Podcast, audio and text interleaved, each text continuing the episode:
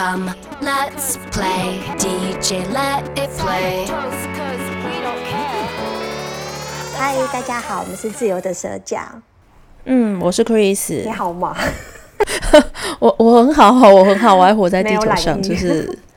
对，唯一不好就是现在每天过着很固定的生活，然后每天周而复始。我现在对那个呃。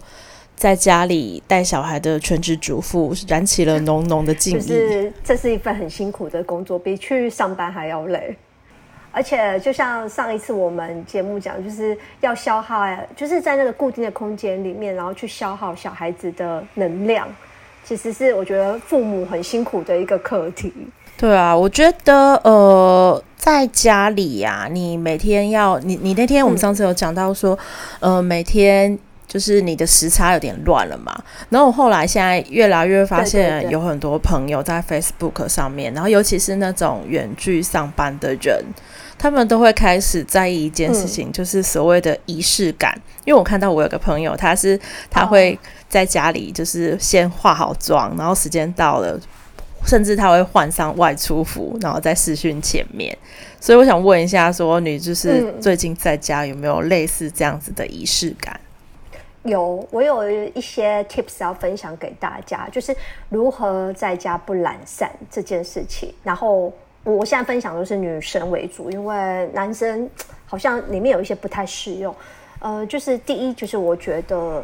为了让自己不要再就是躺回去床上，或者是懒散的躺在沙发上面，我第一件事情会做的就是我会去洗脸，然后就化妆。所以你你你会维持化妆的习惯？对，但是我要讲的是说，它不是你不是要画得很华丽什么，我可能就是上个防晒，然后就是可能打个粉饼腮红这样子，就是气色看起来好一点。但是我不是上全妆，就是眼妆啊、唇妆那些我都不上，我就是可能底妆上一上，然后重点是有一个很重要的的这小地方，就是我一定会喷香水，就是我会维持这个很像要外出的 outfit 的一个元素，然后让我觉得。就是穿上外出服，然后打一个底妆，然后就喷上香水。就算我们人没有要 go out，但我也会觉得说，我现在是 ready 好，就是 for 就是要工作，或者是就是要处理一些事情。就是小小的 tips，然后接下来就是我从上个礼拜开始，就是因为我我之前是都有运动的习惯，然后我都是去就是教室里面，就是呃就是会做一些运动，但因为现在就是疫情的关系，这些就是。呃，不管是健身房或是瑜伽教室，都已经现在都关闭。那我知道有一些老师他们会开线上的课程，可是因为我没有 booking 这种线上的 online 的课程，所以我就是只好就是。在家里，然后找一些呃书啊或影片，就是以前老师有教过的一些动作，然后在家里面就是复习。这是我上个礼拜才开始，然后我觉得这个我也蛮推荐给大家，就是说，呃，虽然我们不外出，但是我觉得我们的大人的能量就跟小孩子一样，就是你要想办法要维持一定的运动量。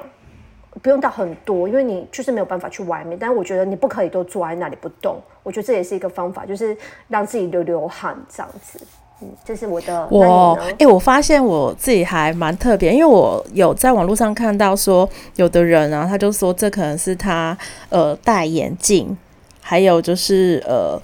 没有化妆最长的时间，我发现我其实从之前就是从还没有升三级以前，因为我们呃有一长长期的一阵子，我已经转换成居家工作者嘛，所以这个习惯嗯嗯嗯。呃我其实本来就有，就是我其实每天起来，因为我是重度近视，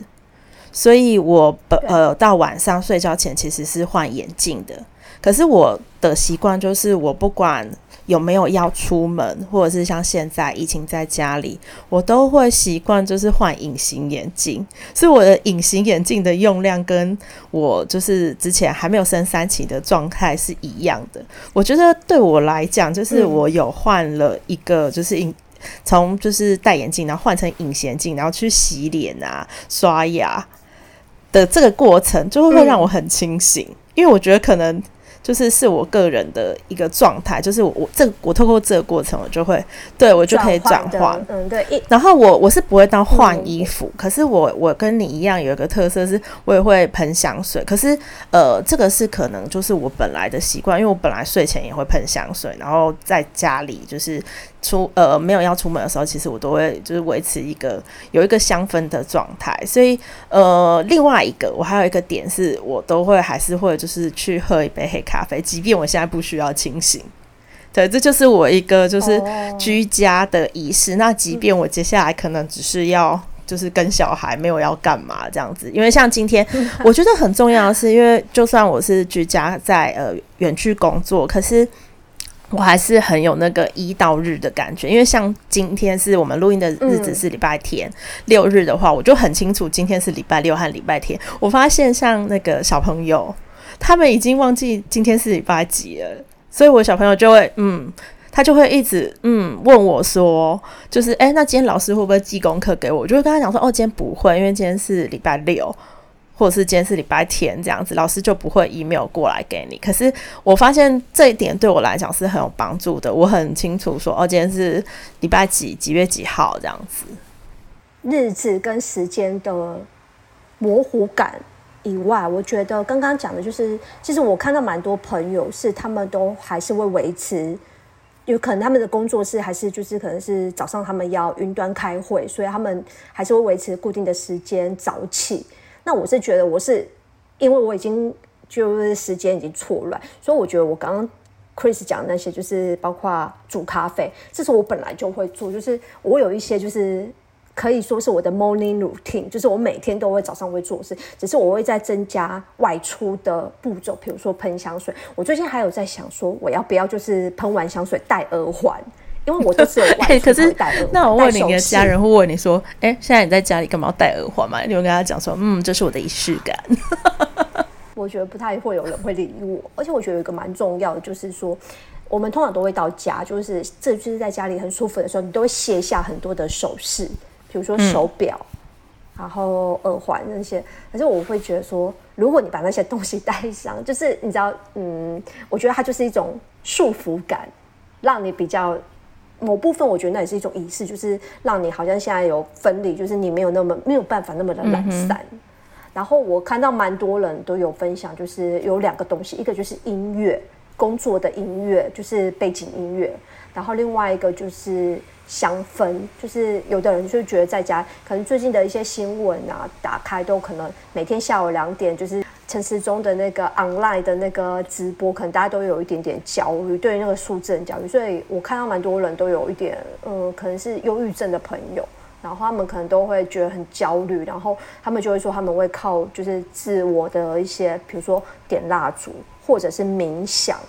在每一天抽出时间去让自己放松，我觉得这也是大家可以参考的。对，然后我想问一下，就是呃，像最近啊，又过了快一周的时间了，你自己的心得是，你有没有什么样对于呃防疫上面的感想的升级这样子？我觉得这礼拜最大的事情就是六月四号那天，日本送了疫苗给我们嘛，那。现在平均来讲，每天的数字还是都是就是三百到五百左右在浮动。那我我自己是觉得最近比较多人，我个人观察到，就是在 Instagram 跟 Facebook，我很常看到有人会分享说，台湾的那个就是整个防疫呀、啊，感觉就是好像就是没有做得很确实，就是还是有很多的数字是可能是。隐性的就是冰山的一角还没有被爆出来，然后好像有些人就会很失望，而是同时有一群人也会打气，就是说不要就是一直唱衰，就是台湾这样已经很努力了，就是想办法就是去解决，尤其是那些第一线的医护人员什么都很辛苦，其实。因为你可能现在比较没事，就会多滑一些社群软体。可是我觉得社群软体的声音很多，就是在这一个礼拜，可能因为数字的平均一个礼拜的，自从那个校正回归事件之后，这一个礼拜的那个数字都还蛮平均，都三到五百。我觉得人们好像开始有些人有一点失去信心了，可是有一些人就是他们会转而就是其他的信念。像我想分享，就是我有一个朋友，他们呃。呃有分享台湾几个很不错的一些餐饮业，然后他们你也知道，现在就是对餐饮业的冲击蛮大的。那因为现在大家都是鼓励嘛，因为政府鼓励大家尽可能不要就是。群聚，然后餐厅也都是只能外外带或者是外送，你根本没有办法在餐厅用。那对他们的经济呀、啊，什么整体，因为他们的租金还是每天都在烧，每天开店就是那个钱，除非房东人很好，不然他们还是有很大的经济压力。那我知道有几家餐厅，他们就是很不错，他们就是在第一时间很快都会有做一些类似外送或外带的一些配套措施。那我觉得，呃，像这样的餐厅，我就会觉得。他们就是有说，他们可能就是知道这个时间是非常时期，他们也希望撑下去，然后他们也会在外带跟外送，就是有做很好的优惠，也希望就是大家可以就是你知道响应，然后帮助他们，然后但是大家也要小心，就是我会觉得说，有时候多看这些东西，我觉得真的会比较正面有力量。就是其实我觉得，因为脸书或者是一新闻上面的消息都太很多都太。来源都太不不不真实，而且都太混乱了，很容易让人会有一种错失的一种，好像是就是身处在末日的感觉。所以我觉得有时候你可以看一些比较正面的文章。就是这个礼拜我最大的感想，就是有些人很认真在过生活，而且有些人就是很就是身在福中不知福，还在抱怨。我个人的话是因为我很忙，忙到就是我实在没有时间，就是去。真的就是变成一个妇女，然后每天在担心一些呃，每天在忙，应该不是担心，每天在忙生活的琐事。我这几天呢，最大的一个就是感想就是关于老师的直播，真是很多元呢。你知道，就是现在啊，有一些国小的老师啊，因为他们没有在就是用那种 Google 的 Classroom 或者是 Meet 这样的软体，有些老师据我所知，他们会上那种阿美亚的平台去直播。就是你的抖音吗？哎、欸，就是一期之类的。我听说就是、oh, 对，就是啊，老师上那个阿美亚直直播平台，然后上面非常多人在看，我觉得超好笑的这一点。然后呢，关于呃线上课程，还有一个我今天知道的事情，我也觉得蛮好笑，就是呃很多老师啊，他们包括体育课也用直播的方式在上。那现在有很多的爸爸妈妈，因为就是也是还要远距工作，或者是还是要去呃正常的公司上班，所以变成说有些小朋友是变成留在家里给阿公阿妈顾，然后就有一个体育老师，他在上体育课的时候，他要做那种双人动作，然后好像是 又又把人抬起来，然后你知道就有人说，就不要为 为难阿妈，因为。就是阿嬷要把那个小朋友抬在肩上做那种，你知道，就是小朋友会不用抬护抬的那种。就这个体育课也太为难阿嬷了。嗯、前提他有的应该不应该设计双人动作？因为如果小朋友有的家里只有他一个人怎么办？对，然后我觉得就算这个这个就算了，还有另外一种是，我也有看到有的人他们就是小朋友在家里上线上的体育课，然后上体育课，你知道难免就会冰冰冰冰。然后，因为现在很多人大家都是住呃公寓大楼的，然后就是对邻里关系就会变得很差，邻居就会上来靠靠摇。像我自己的话，我最近也会觉得，因为大家现在都在家里，然后就是那个呃人与人之间的关系变得很近，所以变成说，像我的邻居最近他们刚好在施工，楼下的又在施工。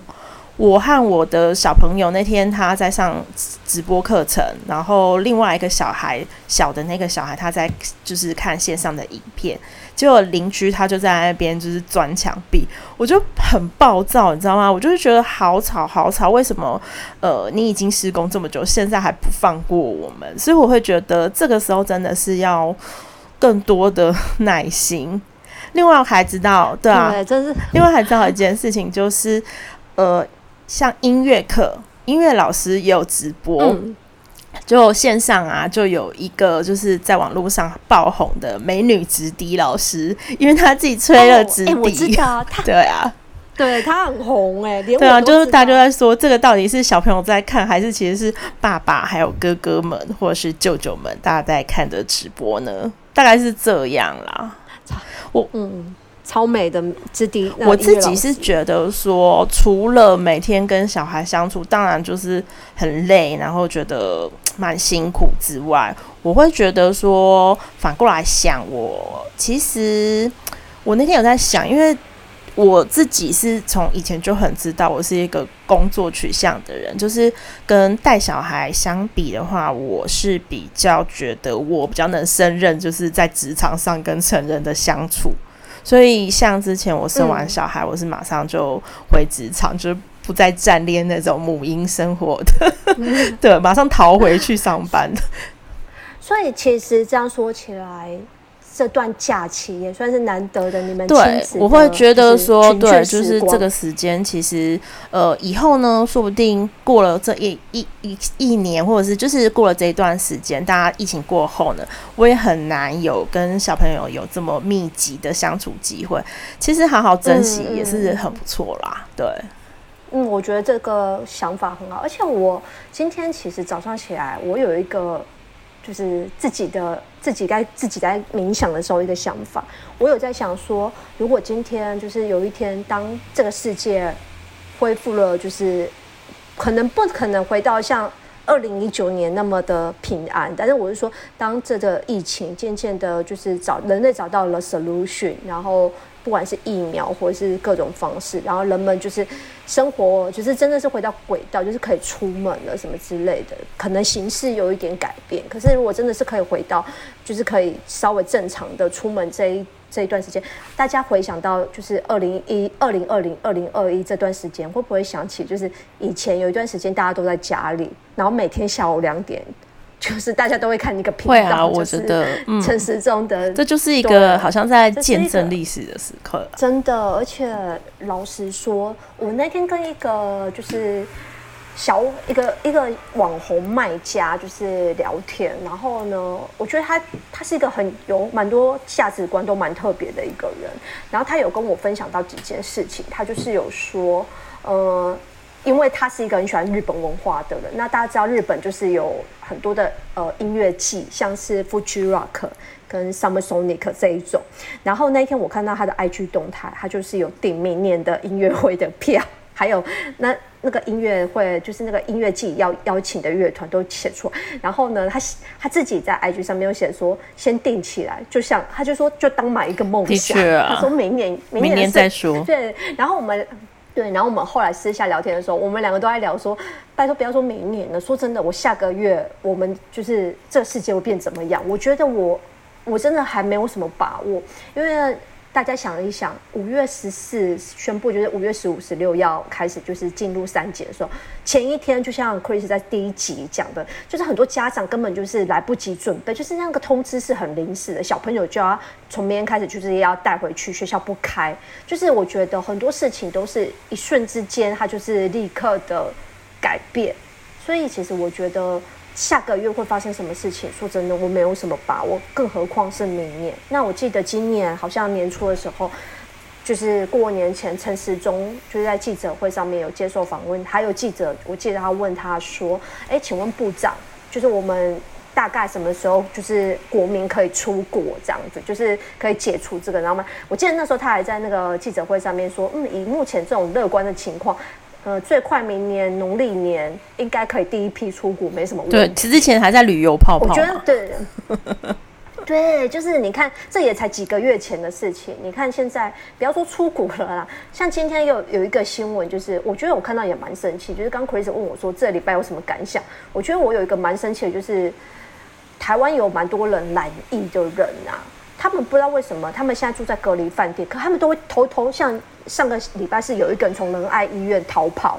然后今天是有一个人好像从饭店里逃跑，就是他们明明就是在被隔离中的人，然后他们就是逃跑，有的是跑回家，有的是跑去外面。像我就觉得，我都真心的不知道这些人在想什么，就是现在有什么天大的事情要让他们。立刻的，就是逃出去嘛。这我也是，那么或许他们有一些心理状态不稳定，就是嗯，我不知道他们那个隔离的，是只有身体上的隔离，还是说心灵上也会有做辅导？因为毕竟有一点被，不要说被关起来，就是他们这种，我觉得台湾还是算人性，就是有一点，只是就是那种就是口语的劝诫，就是让他们待在病房里面，也不可能用什么脚铐啊，或者是什么电子锁把你关起来。可是这些人就是，我觉得他们就是很不。就是我觉得他们没有公共意识，然后他们就是只想，他们只想要为了自己的一，就是一层，就是那种就是自私自利的心，然后就是就这样子，把自己的病毒这样往外倒，我觉得这样也很不好。所以我就会觉得有一种台湾其实我觉得不是现在最好的状态，可是我觉得很多人都很努力，可是就是有一些人就是这样子，就是呃就是在这种大环境下，可是就是不愿意配合政策。就是我也不觉得现在政策是最好，可是就是我们。尽可能去遵循，因为如果大家就是声音都很多的话，主事者也很难做事。没错，哎、欸，我想问你一件事，岔岔题一下，嗯、你因为很多人就说待在家里，然后那个购物欲望就会升高啊，你自己的购物欲望有最近有升高吗？你有买什么东西吗？哦，我花好多钱，真的假的？你是真的有有买哦？那你买了什么？我很想知道。那你们买什么？我们两个买东东西又不一样。先说最近是六一八，然后六一八其实就有很多的促销。那我个人其实买的东西都是比较 skin care 类，就是就是我最近对于沐浴乳，还有就是护吸收乳，还有乳液、嗯、这种东西很着迷。那我就是会在国外网站添购这一类的东西。那就是二哥他买的都是三 C 电子用品，他买了平板，因为他觉得就是家里有需要，可以就是拿来就是看东西或者是什么都。就是电脑的替代品，然后他还有买，就是蓝牙音响喇叭，就是我们两个买的东西都不一样，但是这个是的确是真的，而且我就是可能因为我呃就是追踪的 IG 的一些朋友们，我就发现大家每天都在晒他们不同他们买的东西，而且还有一个人他说他觉得他快变成 Momo 的金主，就是 Momo 现在股票会变成这么高，嗯、他觉得他就是功不可没，对。而且还有另外一个就是因为大家不能出门，然后以前因为你上班。你要去上班，你可能说真的，在公司再怎么忙，会虽然会办公室团购，可是因为很忙的时候，你可能就是没有那个心思买东西。可是因为在家里，除了工作以外，就是很多时间是老板看不到你，你就变得就是可能觉得家里少什么，你就会忍不住想去买。比如说担心不能出门，然后食物会不够，你就会想要囤粮，就是可能上一些网站买一些跟食物相关的一些东西回来存放，这也是有可能的。我个人的购物欲，我发现就是因为疫情关在家里，现在已经呃快要快三三个礼。对，快要一个月。我自己是觉得，我平常哈就是一个很 rich 的人。嗯、我说 生活当中，应该是说不是说有钱，应该是说我平常就是我会觉得我应该买什么的时候，我就会直接买，所以导致我家现在就是对，对我现在就是你知道香氛用品啊，或者是你刚刚讲沐浴乳什么，我就是都还很多囤货。所以就好像没有什么理由买什么。我最近比较想买的东西反而是吃的东西，尤其是那种要去店里面吃的。我呃，我们的居家地点就是小伟是住在比较 downtown，住在台北市里面。我是住在一个就是遥远的边陲。嗯、那遥远的边陲有些呃好一点的，应该是说就是品质良好的餐厅，它其实不会送到这么远。所以就变成说，我就很想念那些就是品质良好的食物和对品质良好的甜点。所以我最近就很想买某些呃很好的甜点店的甜点，但问题是像这种东西也很难取得。那我自己最近对我最近特别有买的东西，可能就是香氛，但是其实我买的量也不多，可能顶多就是。一一支香粉这样子，跟我过去平常买的量是差很多的。因为有些香氛是我可能之前喜欢的，我就已经都下手了。那香氛这种东西，其实就是要去店里面选购，你要闻到那个味道，你才会知道它是怎么样，比较难盲买。对，那我现在就是。呃，该有的觉得喜欢想要的味道，现在家里都有，所以我我只是买了，可能我会先就是买一个那种小试管回来闻闻看味道，然后再就是国外网站再买一个就是正货这样子。可其实我的购物欲望好像在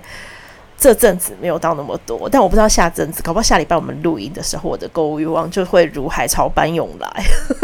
这种东西都很难说，我不确定是不是因为，而且我的欲望啊，是真的是一进入六月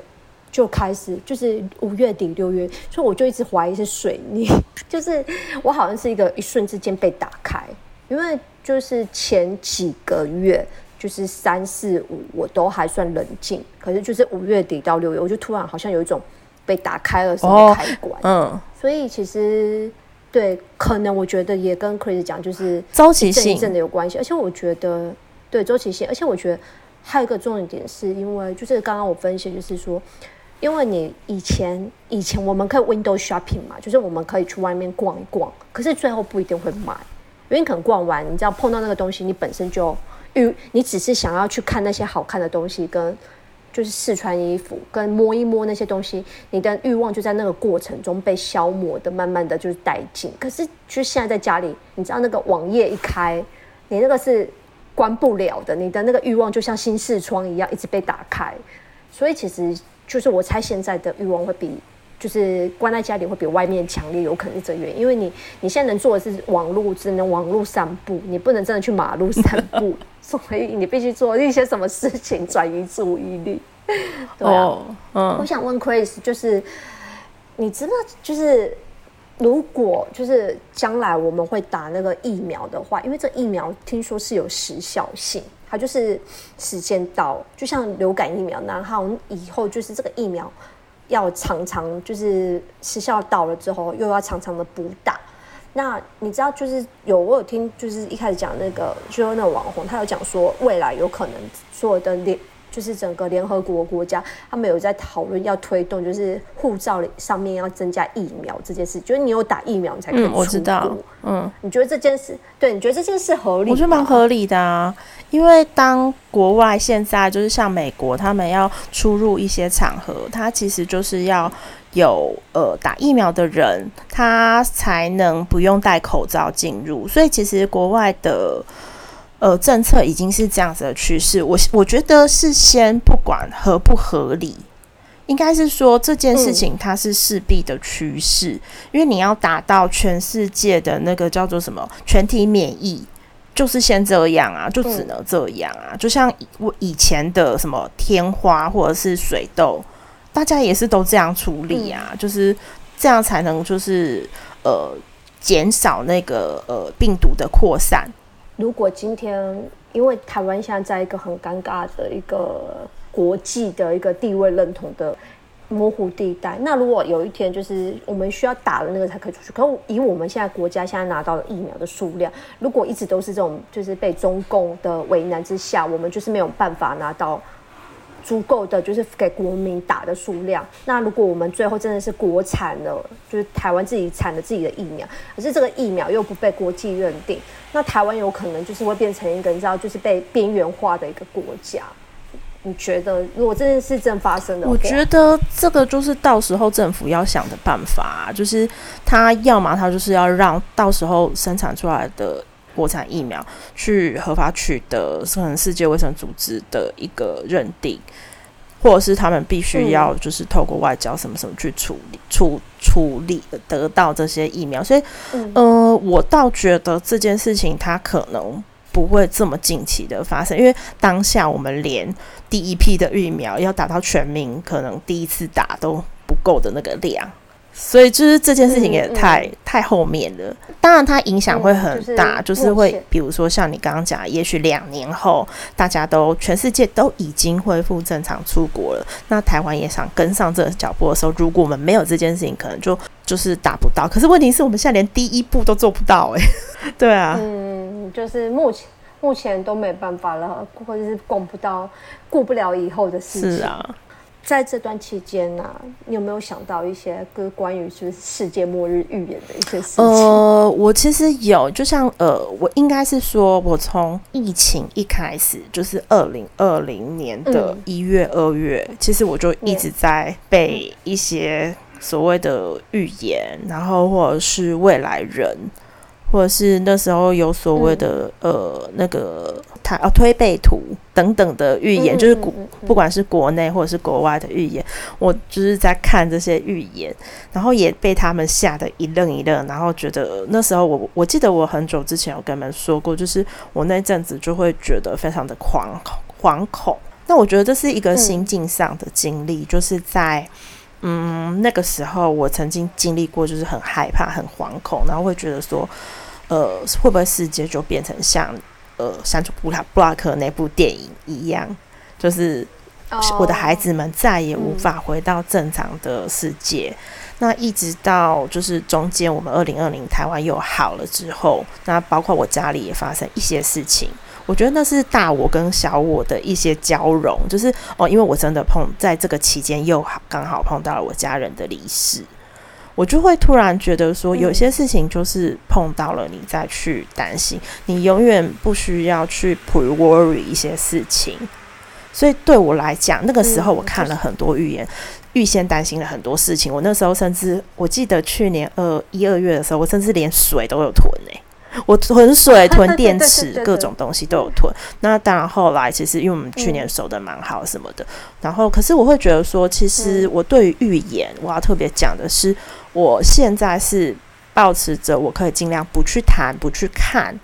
就不要特别去看和谈，因为我觉得这些事情都是坦白讲，就是多看让你多担心。因为所谓的预言，它就是一个。通常你去看，他们都会讲不好的事情，因为我已经看过一大轮的啦。他们都会讲说什么会、嗯、会会变成什么，会有什么战争啊，然后会有什么什么事情，各种不好的什么地震啊等等的，或者是世界末日等等的。嗯嗯嗯、可是如果说看了会影响我的心情，我宁愿就是不要去看，因为我会觉得就是每天过好每一天，嗯、因为。真的碰到了再去处理或面对，我反而现在我会想要看的是一些，就是我近期我都在看的是国外有染过疫，但是他们后来好的人，嗯嗯嗯，就是比如说我我之前有在看那个像呃美妆部洛克佩利，对，她其实她说她自己她和她老公有染过疫，但是他们就是后来怎么样好了，或者是像那个有一个呃网红雅丽妈妈。对，就是我会去看一些真正的人，嗯、真正的名人，然后他们染疫之后后来好的新闻，我就会觉得，哎，对，的确，真的很多人，他们其实虽然这个嗯病毒它是很凶险的，没有错，但是还是有很多人他们靠着自己的免疫力好了。宁愿我不去看那些预言，但我我选择去看这些，就是哦，对，所以哦，包括像我之前的同事，他其实他是在英国。嗯那她和她的老公都有染疫，嗯、然后染疫之后呢，嗯、他们其实就是在家里，就是呃自我的恢复，而且最重要的一个重点是，他家有一个九岁的婴儿，呃，九九个月，说错了，九个月的女小婴，对，但是他们的一家人现在都已经康复了，嗯、我就会觉得像这种事情就是很振奋。嗯就是你就会觉得，哦，对，嗯嗯嗯、就算现在病毒扩散力很强，我们做了就是很多努力之后，万一我不幸的也被感染之后，其实我们只要就是靠着自己的力量，好好的就是对抗病毒，应该还是都很有希望。这是我的论点和立场，嗯、对。看一些真的就是帮助心理先建设一些常识，或者是说求生技能。如果真的有一天自己遇到这个状况，也可以有一些就是怎么样照顾自己的一些 routine 这样。那我觉得为什么我想问这个问题，是因为我前几天又把 KFK 的预言又拿出来看。大家就知道，就是之前我们也有在节目里面有提到，他是一个未来人。那当然，他的一些就是预言的事情，有一些是跟后来现在正在发生的二零二一年有一些是不准确的。可是我觉得他还是让我印象深刻，是他有讲到一句话，就是他觉得，呃，当他们那个时候，他们未来的人在回看这段期间的时候，他们会说，我们人类会很感谢，就是二零一九年会是最美好的一年。但二零一九年其实就是。真的，武汉肺炎发生真的是倒数前的那一那一年那几个月，所以我就会回想二零一一九年我做了哪些事情。就是我我最近很常就是会用 iPhone 的照片去回想我之前就是二零二零年之前我做了哪些事情，然后来鼓励我现在每一天就是要。就是好好的、认真、平安、健康的活下去。因为其实我的照片里面有很多，就是跟朋友的聚会，还有就是可能我跟二哥去吃的餐厅，以及就是一些家人啊见面，然后还有去国外的照片。我觉得那些照片对我来讲都是有一点振奋、鼓舞。我每一天生活，对对对对，振奋、鼓舞，然后生命的光明灯。因为我现在没有办法，比如我也没有办法跟 Chris 见面，虽然我们可以听到彼此的声音，然后也可以视讯，可是因为我还是很喜欢那种。亲自见面，然后呃，身体跟身体可能有碰到，或者是那种眼神有交集的那种感觉，就是我觉得亲自见面跟只是讲电话啊、视讯还是差很多。所以其实我觉得在还没有办法就是日子恢复到之前那个的时候，其实我觉得那些照片对我来讲都是一个很大的安慰。对，我觉得呃这阵子就是真的是大家乖乖待在家里，看看照片，然后看看过去的相聚的影片。要有信念啦，我会觉得说这一切一定可以再回来的，而不是说就是大家可能现在忍不住，然后就会觉得呃跑出去。因为其实现在最近大家在谈的一个新闻就是接下来端午连假要到了，嗯，那很多火车票其实那时候在火车预购票的时候是升三级以前。